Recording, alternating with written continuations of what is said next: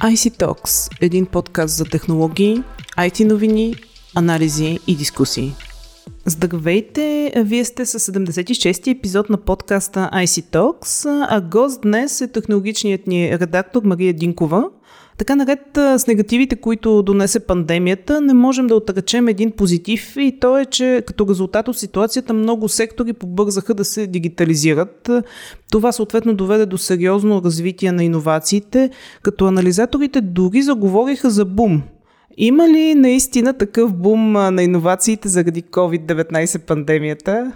Определено можем да говорим за бум и то на интегрирането на технологии, обаче, които а, малко или много до сега са ни били познати, но никога не сме виждали в а, тяхното внедряване в толкова големи мащаби, както а, последната година и половина. Това са иновациите, които всяка организация имплементира в опит да отговори и да се адаптира на новите обстоятелства, да промени своите процеси, начина си на работа, да подпомогне служителите, голяма част от които са дистанционно. Така че със сигурност тези иновации намериха своето място в голяма част от фирмите. Последните проучвания показват, че 3 четвърти от компаниите в топ 3 на своите приоритети поставят именно въвеждането на иновации като това е увеличение от 10% спрямо 2020 и на практика е най-високото, най-високия ръст, регистриран след 2005 година насам, което определено е впечатляващо като цифри. Ако трябва да споменем кои са първенците по иновации, това логично са всички технологични гиганти, за които отдавна така или иначе говорим. Това са Apple, Alphabet, т.е. компанията майка на Google, Amazon, Microsoft и Tesla топ 5 а, в най-инновативните компании, като особено внимание всички анализатори обръщат на Амазон, а, които наистина за много кратко време, още в началото на пандемията, успяха да се адаптират а, и да отговорят на първо повишеното търсене на фона на недостига по физическите магазини и съответно да се справят с всички изисквания при доставките, които наблюдаваме спрямо ограничителните мерки. Така че, да, със сигурност Можем да говорим за бум на иновациите, макар че по-скоро това са все технологии, които вече по един или друг начин са били на пазара, не са абсолютно нови изобретения, но все повече намират широко разпространение. Добре, така интересното е, ти спомена топ 5 на компаниите, а интересно е кои технологии се развиват? В смисъл облачни технологии, IoT, в смисъл кои са така направленията, които се развиват? А, наистина, едва ли можем да изключим също някакъв тип решение или технология, която да, да не се развива изключително скорено последната година. Проектите, върху които се фокусират повечето компании, са свързани с а, подобряване на оперативната гъвкавост, а, по-висока сигурност, а, както и автоматизация. Така че всички решения, които, които подпомагат подобни инициативи, са добре дошли за компаниите. Както каза, облачните изчисления, за тях говорим отдавна. Това определено не е нещо непознато, но те намират все по-голяма популярност и привличат интереса на фирмите. Разбира се, тук трябва да споменем всички иновации в финансовите решения, които все повече се възприемат, включително вграждането на финансови технологии от небанкови компании, например в търговията на дребно, в телекомите, в логистични и технологични компании, които интегрират решения като дигитални портфели, плащания, кредитиране и различни подобни опции. Не бива да забравяме, разбира се, интелигентните технологии за сигурност и другите инструменти за защита, тъй като голяма част от служителите продължават да работят дистанционно, компанията са изправени пред висок риск от изтичане на данни или от пробиви. Дори тези дни излезе и последната статистика за броя на ransomware атаките, които само за първата половина на 2021 вече са надскочили целият обем от този тип кибернападения за 2020. Тоест в края на годината можем да очакваме поне 50% ръст. В този смисъл компаниите със сигурност трябва да предприемат а, мерки и да въведат решения, така че да се защитят в максимална степен. Други интересни технологии, виртуална реалност, добавена реалност, всички въобще решения за всепоглъщащо изживяване и не само в гейминг индустрията, както беше популярно до сега.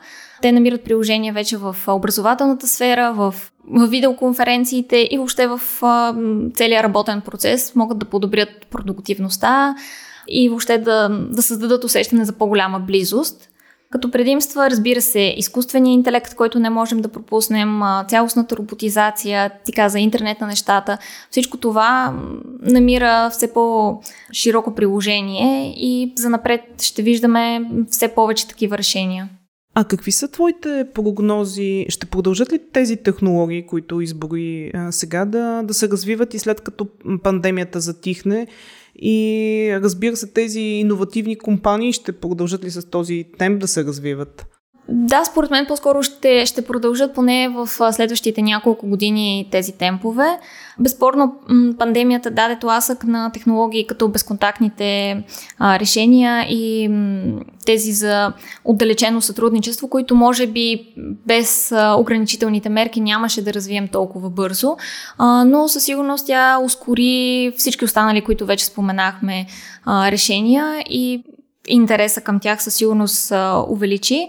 Това отново го показват и цифрите. А, по данни на IDC се наблюдава ръст от почти 20% на инвестициите в технологии тази година, като се очаква организациите да похарчат приблизително 656 милиарда долара за решения.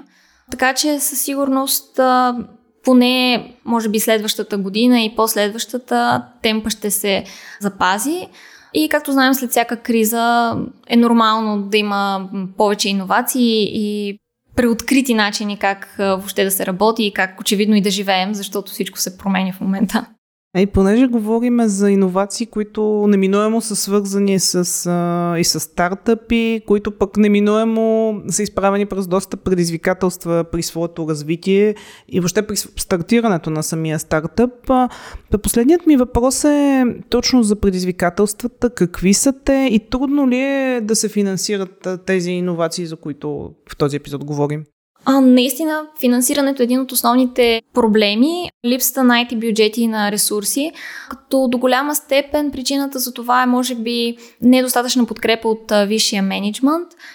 Според последните данни, 6 от 10 организации отбелязват, че техните висши менеджери често се отказват от иновациите, защото ги смятат за твърде рискови или за твърде експериментални.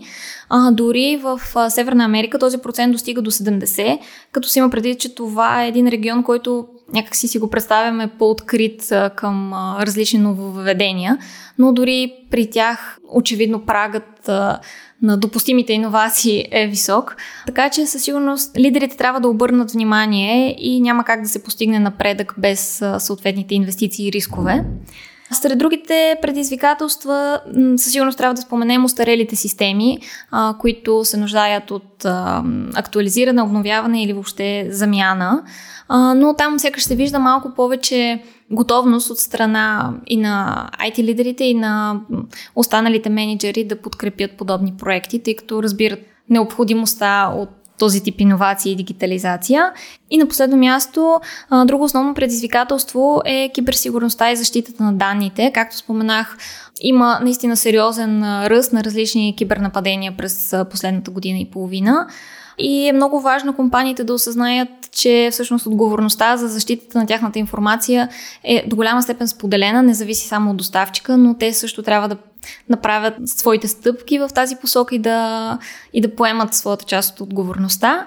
Друго важно за иновациите е, че за да има повече нововведения, трябва да не се придържаме към една строга иерархия, тъй като Идеите протичат най-добре, когато има по-открита комуникация и разговорът не протича единствено отгоре надолу, а има и обратната посока от долу нагоре и се дава повече свобода на служителите да изразяват идеите си въобще да, да има едно вдъхновение за нови идеи. Добре, много ти благодаря за твоя коментар. А на слушателите на подкаста IC Talks очаквайте следващия ни епизод и ни следвайте в SoundCloud, Google Podcasts, iTunes и Spotify. До скоро!